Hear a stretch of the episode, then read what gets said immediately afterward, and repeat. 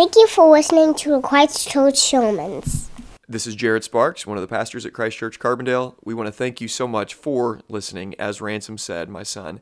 And we ultimately hope that these are God honoring. And because they are God honoring, we hope that they are also edifying and encouraging and, and challenging to you in the best sort of way. Thanks so much for listening. Amen. Well, I'm very excited to be able to preach this morning. Super thankful. Uh, Jared gave me the opportunity. If you don't know me, I'm Josh. Uh, relatively new here. Uh, me and my family, uh, my sweet wife Hannah, and my sweet boys Silas and Noah. Uh, I used to be a pastor. We're kind of in the in between stage, and I called up Jared and said, "You got room for four more?" And I think we had it just barely. It looks pretty full in here this morning.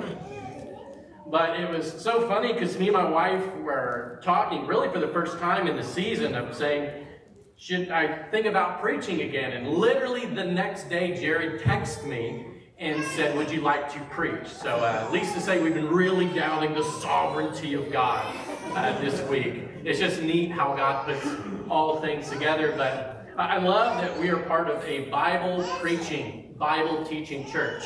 And we're going through the book of First Peter. So, if you have your Bibles, turn to First Peter chapter 1. And we will read verses 13 to 25 to the end of the chapter finishing up First Peter chapter 1. And I'm excited that I'm at a church that I can preach the text, I can expound on the text and apply the text. I know this church wants nothing more than to hear the Bible. Amen? Amen. Amen. So this is God's perfect, infallible word. Therefore, preparing your minds for action and being sober minded, set your hope fully on the grace that will be brought to you at the revelation of Jesus Christ. As obedient children, do not be conformed to the passions of your former ignorance, but as he who called you is holy, you also be holy in all your conduct. Since it is written, You shall be holy, for I am holy. And if you call him his Father who judges impartially, according to each one's deeds, conduct yourselves with fear throughout the time of your exile, knowing that you were ransomed from the futile ways inherited from your forefathers, not with perishable things such as silver or gold, but with the precious blood of Christ, like that of a lamb, without blemish or spot. He was foreknown before the foundation of the world, but was made manifest in these last times for the sake of you, who through him are believers in God, who raised him from the dead and gave him glory, so that your faith and hope are in God. Having purified your souls by your obedience to the truth for a sincere brotherly love. Love one another earnestly from a pure heart since you have been born again, not of perishable seed, but of imperishable, through the living and abiding Word of God. For all flesh is like grass, and all its glory like the flower of grass. The grass withers, the flower falls, but the word of the Lord remains forever. And this word is the good news that was preached to you. This is God's word. Let us pray. Father, we put our trust in you this morning. We want to hear from your word, your infallible word. Your word is sharper than any two edged swords. I, I pray today we would just hear your word. We would hear it unfiltered, unedited. We would just hear this text of holiness, this pursuit of holiness. I pray today that for those who are callous in their hearts, you would put a yearning in us, a desire to be like God, to be holy, for He is holy. I pray today that this pursuit of holiness, this journey of holiness, that if we have backslidden, we would get back on that trail and we would desire to live a life that is glorifying unto your name. We pray all these things in Jesus' name. And everyone said, Amen. Amen. The title of my sermon this morning is The Pursuit of Holiness. Holiness is everything to the believer, but holiness is a journey, A pursuit that begins with our spiritual birth and ends with our physical death. Every believer's desire is to grow in holiness, and any man who's not concerned with holiness is a dead man. It's a man without a pulse. Matthew Henry said, quote, No attribute is more dreadful to sinners than his holiness, unquote. But at the very same time, there is no attribute more precious and desirable to the true believers than God's holiness. That to summarize A.W. Tozer, he uses a beautiful illustration saying the church is like hundred, hundreds of pianos that are perfectly in tune. Not because you're concerned of looking like the person to your left or to the right, but because they are tuned to a standard. I'm excited to preach this morning because there are many pianos, many Christians that are in tune with holiness. Not because we're concerned looking like the world, amen? But because we are in tune with the standard that God has brought to us. So, although holiness is the most dreadful attribute to a sinner, to the believers in this room, it is the one thing that we yearn for and desire the pursuit of holiness. There's beauty in holiness. Jonathan Edwards said, quote, The holiness of God has always appeared to me the most lovely of all his attributes. And I pray we see that today. That we would not see holiness as old or obsolete or even archaic. I pray that we would see what the psalmist said in Psalms 96, verse 9 Worship the Lord in the beauty of holiness. That we would glorify God, worship God by pursuing holiness. Holiness and sanctification really come from the same Greek root word, and what it simply means is separating from sin. That if you're going to live a life of holiness, you're going to live a life of denying oneself, separating from sin. That's the negative aspect. But there's a positive aspect, and that is separating from sin and separating yourself unto God. That the goal of a believer is to separate from sin, not just to separate, but so that we might commune with God. That we might grow closer in Christ and that we might follow his commandments and glorify his name separating from sin and separating to God. And we need this in every part of our lives, in your marriages, in your parenting, amen? We need in every part of our lives holy talking, holy thinking, holy working. Whatever we can do, we need holiness along with it. And today we will look at many steps, many truths that help us during this pursuit of holiness. But you're going to need your Bible today, and I want you to look at verse 13 of chapter 1.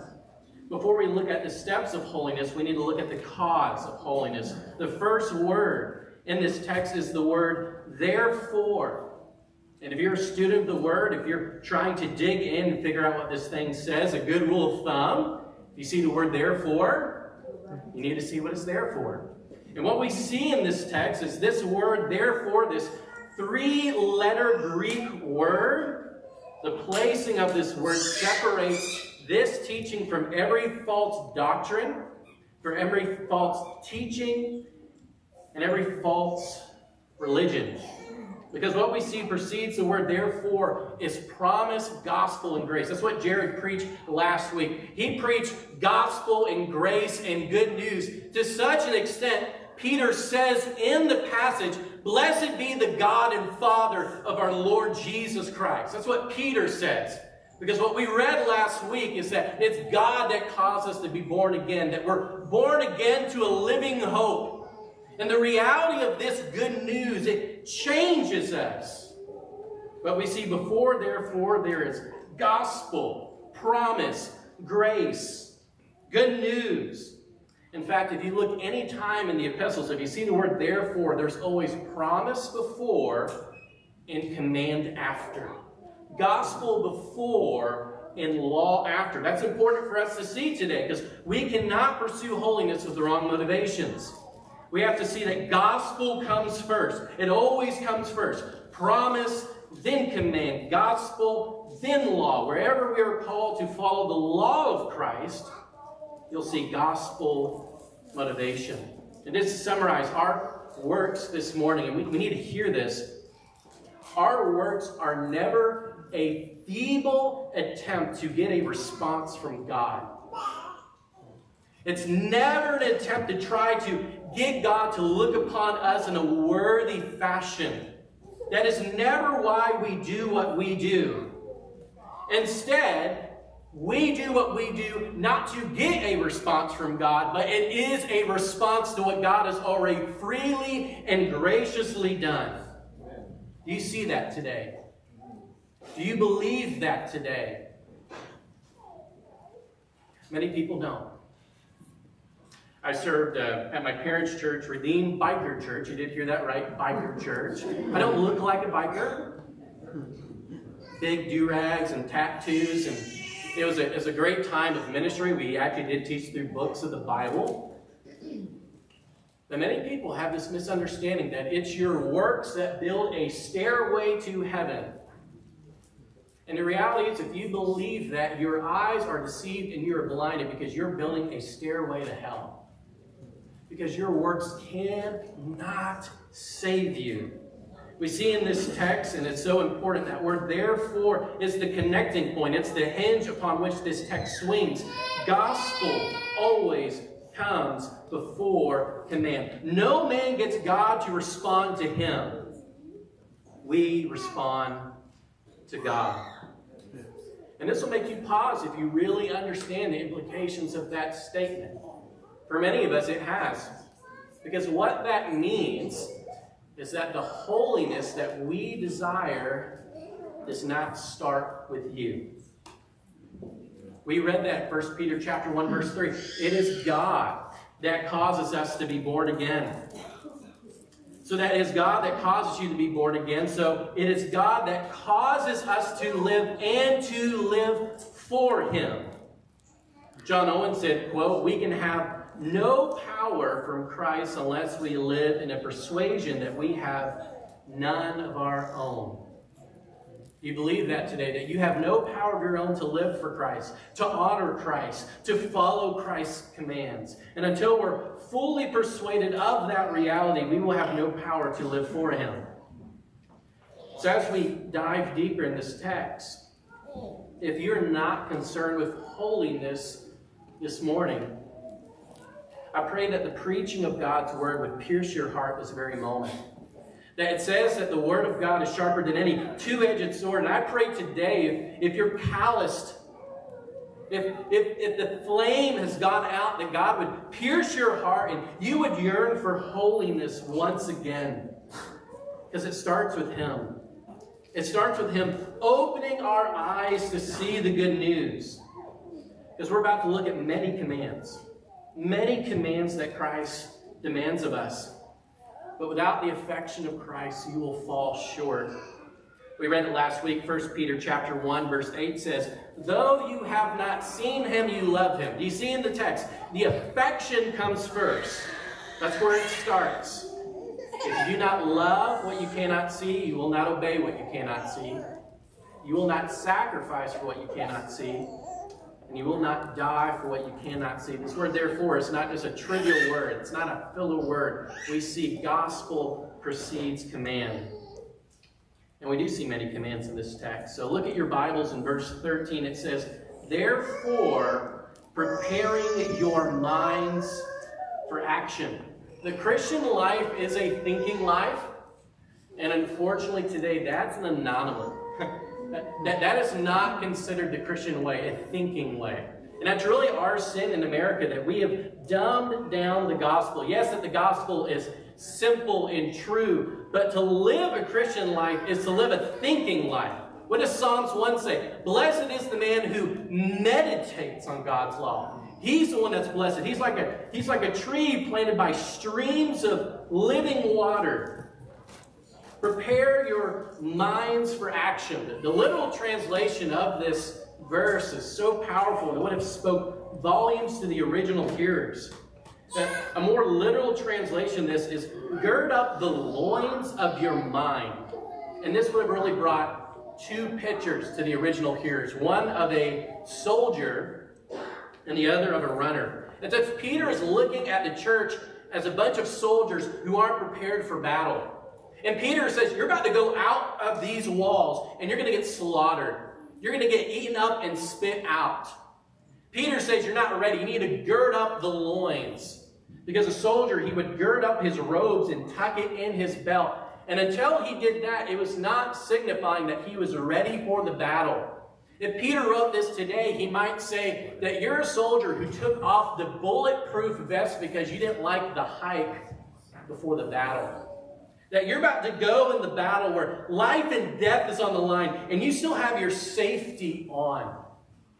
And Peter says you need to gird up the loins of your mind. In other words, we have a battle to best. And that leads us to the question are you really giving your best this morning? Can you honestly say that you're girding up the loins of your mind? And, and, the obvious question in this text is how do we prepare our minds for action? How do we gird up the loins of our minds? And the question is, is it's not complicated. It, it's not eye opening. It's to read your Bible. It's to open up that Bible. It is to get on your knees with the Word of God in prayer. And Peter is looking at these people and saying, You're not ready. You can't just go to work. You can't just parent. You can't just have a good marriage. You have to prepare for it. Preparation is the key. Peter says, before we go any further, if you don't do this, you're not going to have anything. You have to prepare your mind.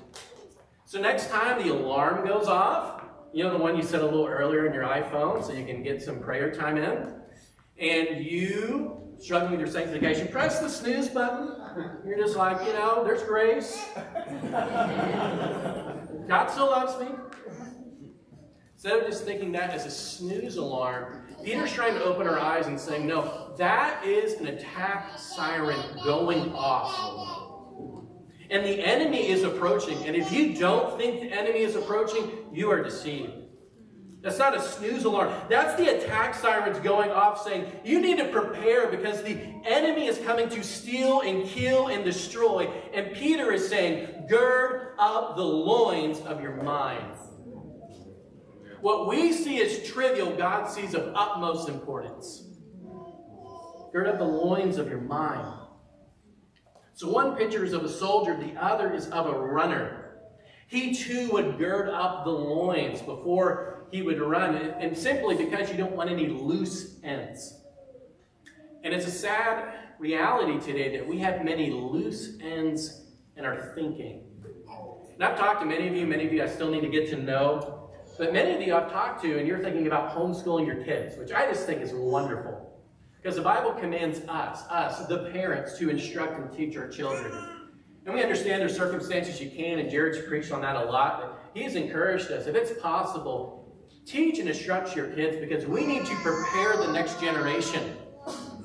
But what we see is we have not prepared rightly.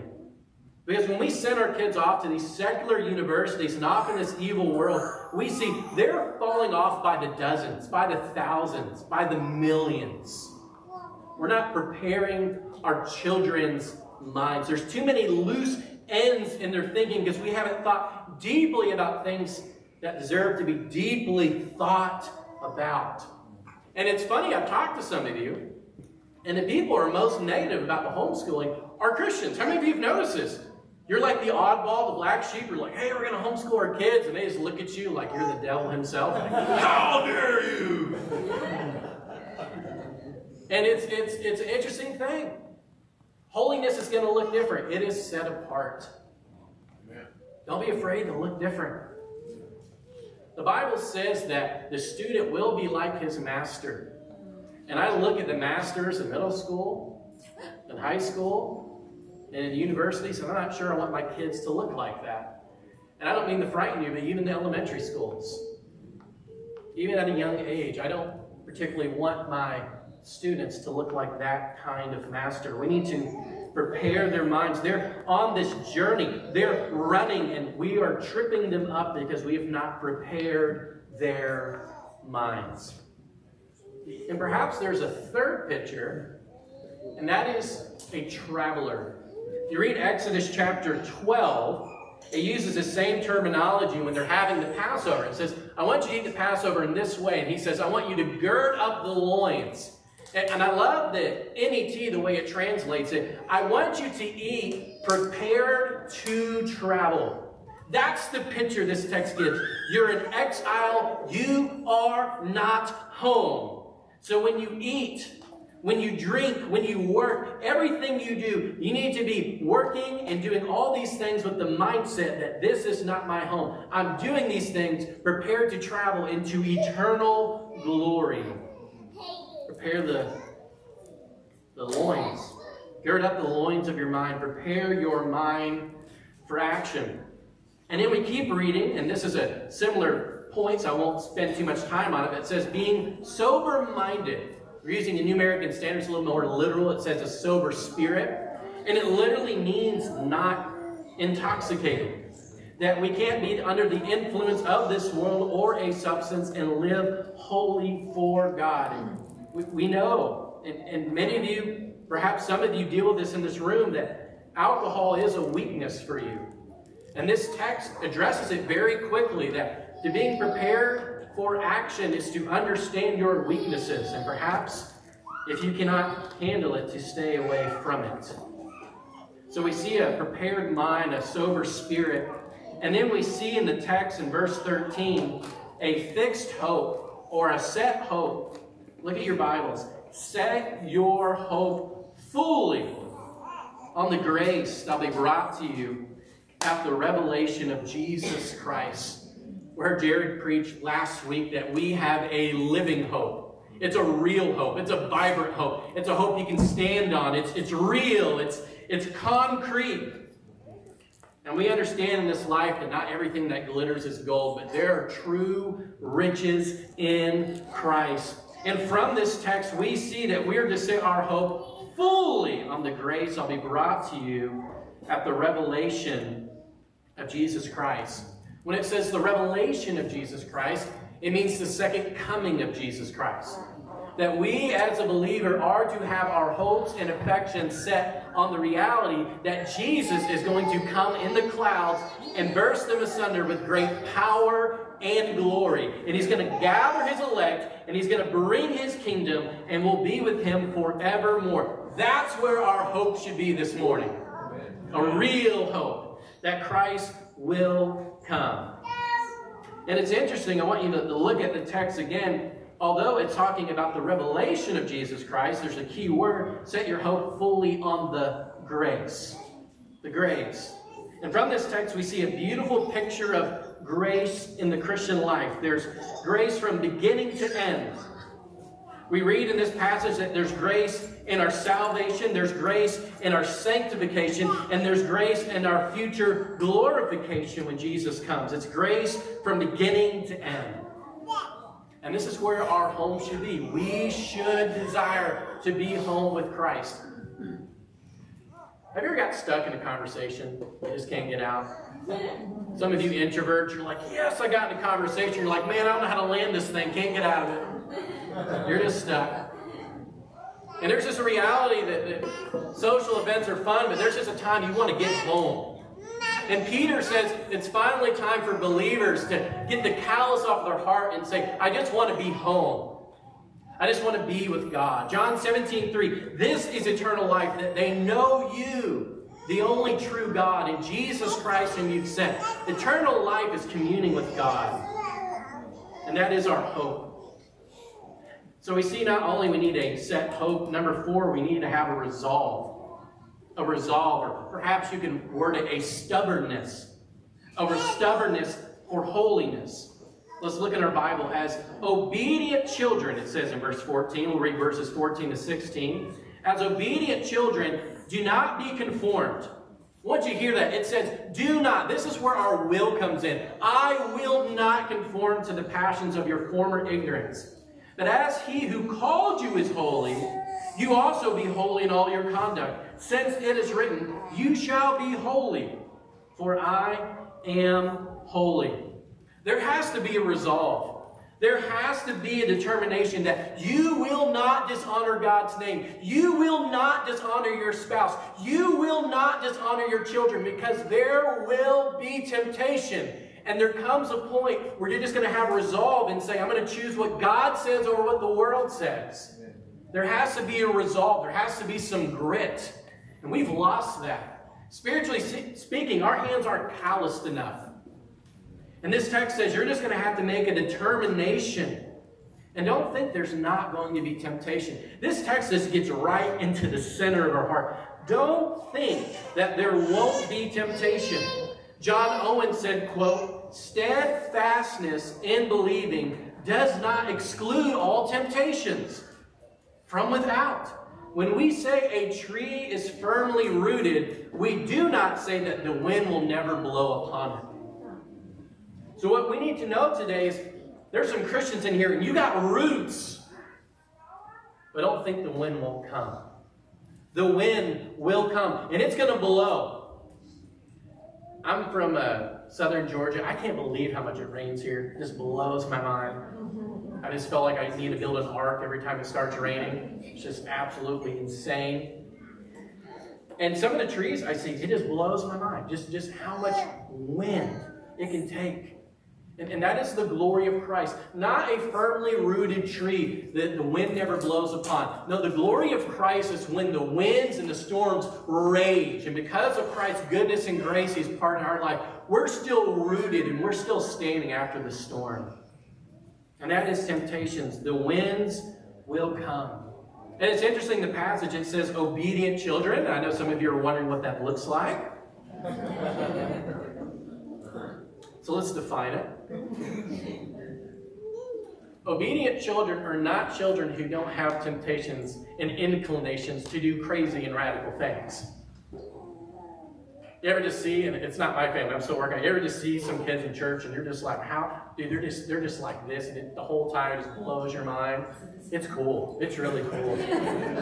I'm like, teach me, bro. This it's cool. That is not because those children have no inclinations or desires or temptations to do what is wrong. Obedient children are children who are still children. We're still children in the Lord. We're still going to have inclinations to do things we ought not. But obedient children are children have learned to say, I'm going to trust the Father. The Father has instructed me. The Father has disciplined me. And the, and the Father has brought me this far. That's what obedient children are. And I don't know if you've said this before. I, I know I have. I've said, son, you know better. How many of you have said that? Son, you know better. And that's what we need to know today. We're like obedient children who know better. We know better. And we need to know today that we have a Father, a Father who will judge us. I want to look at the text. It says we know better. We see that right in the text in verse 16. We know better, for the Bible simply says, Since it is written, You shall be holy, for I am holy. That's an amazing statement. You know, when we are holy, it's just a quality that we have. When God is holy, it's his essence. And perhaps it's the greatest attribute of God because when it talks about his holiness, the Bible says in Isaiah, he's not just holy, he's holy, holy, holy. It's the Lord God Almighty. If we're not obsessed with holiness, we're not obsessed with God. Holiness is what He is. So, holiness is what we do. We have to have a grit, a resolve. In verses 17 and 18, I want to point out two things, but the first thing I just want to point out is the Father.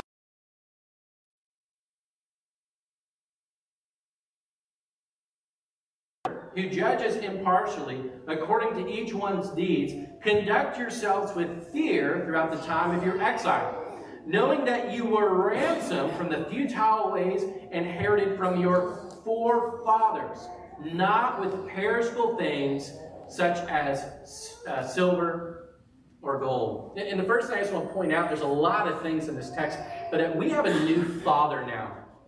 And our old father was the devil, the father of this world. And our old father was the fathers who led us into the futile ways of thinking. But this text says that to, to live a life of holiness, you need to know that we're in a different category now. We've been separated and we're now children of God. I love Martin Luther's catechism on the Ten Commandments and the Lord's Prayer. Martin Luther's catechism, when it's expounding on the Lord's Prayer, it talks about that introduction and it says, Our Father in heaven. And the simple question it asks, What does this mean? And the answer in Martin Luther's catechism is that He is our true Father and we are His true Son. That there has to be this reality on this pursuit of holiness that we are no longer labeled or categorized by this world. We have been separated, we have been chosen and called out. That's what the text says. You've been called to be holy. You've been called out of this world. There's another trait in this text, and I like to title it The Missing Trait of Holiness. I want to ask you what you think it is. I want you to look at verses 17 through 18.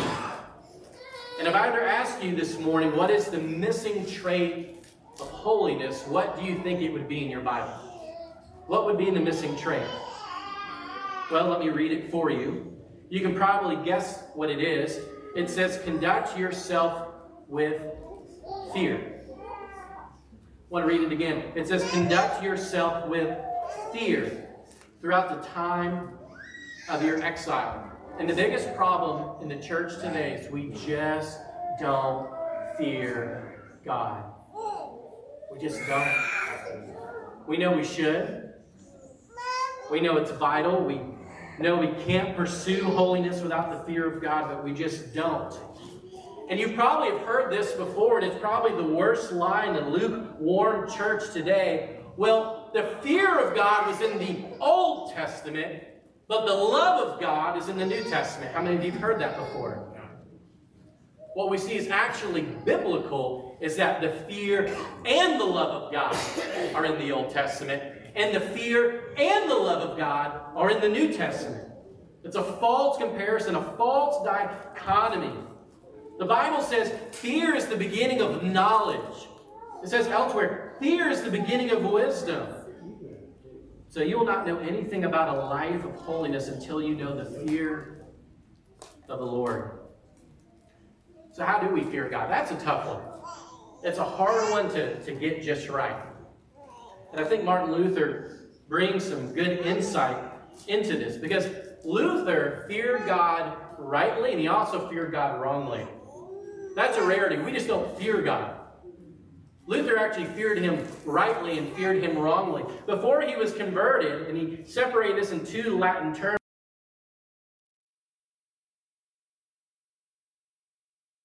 For his conversion, that's a fear of a slave that has to a master that's going to come and unjustly beat you and torture you. And Martin Luther said that kind of fear causes you not to revere, but to hate.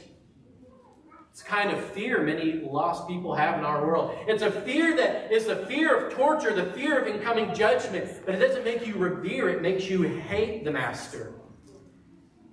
Martin Luther had another term, and that's filial. And that, that's a son to father type fear. And I think it's interesting that in this passage, we have both the fatherhood of God and the fear of God. And we would normally separate those two at least in our day and our culture. But we see Peter puts them right together. That to fear God rightly is to fear him as Father and Judge, as we see in the text. To fear him rightly. And we don't have time to go into it today, but I want to give you a little homework. I want you to, when you go home, look up Exodus chapter 20, verse 20, and you're going to see Moses coming down from the mountain, and he says this Do not be afraid I have come down from the mountain so that you might fear the Lord. That seems like a contradiction. Unless there's two different kinds of fears. The fear that God's people had is God, don't even talk to us. That's the wrong kind of fear. The fear that Moses wanted to bring to people was a true reverence that doesn't make you run from, but run to and revere and worship and honor and glorify. We need to fear God rightly And it's something we need to contemplate and think about to prepare our minds. The last part I want to look at, and it will tie into the bottom of the passage, is the precious blood of holiness. Let's read verses 18 to 21. Knowing that you were ransomed from the futile ways inherited from your forefathers, not with perishable things such as silver or gold, but listen, but with the precious blood of Christ, like that of a lamb, without blemish or spot. He was foreknown before the foundations of the world. In other words, this was the predetermined plan of God for God the Father to send God the Son to reach God's people. In eternity past, this was God's predetermined plan. He was foreknown before the foundation of the world, but was made manifest in the last times for your sake, who through him are believers in God, who raised him from the dead and gave him glory, so that your faith and hope are in God. The precious blood of Jesus. We need to know this morning you weren't just ransomed with anything.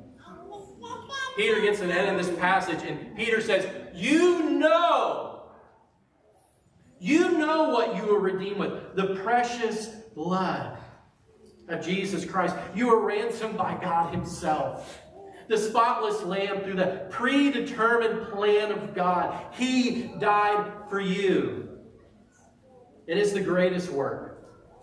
Thomas, Thomas Watson said in The Body of Divinity, which I would recommend any Christian to buy, Quote, great was the work of creation, but greater the work of redemption.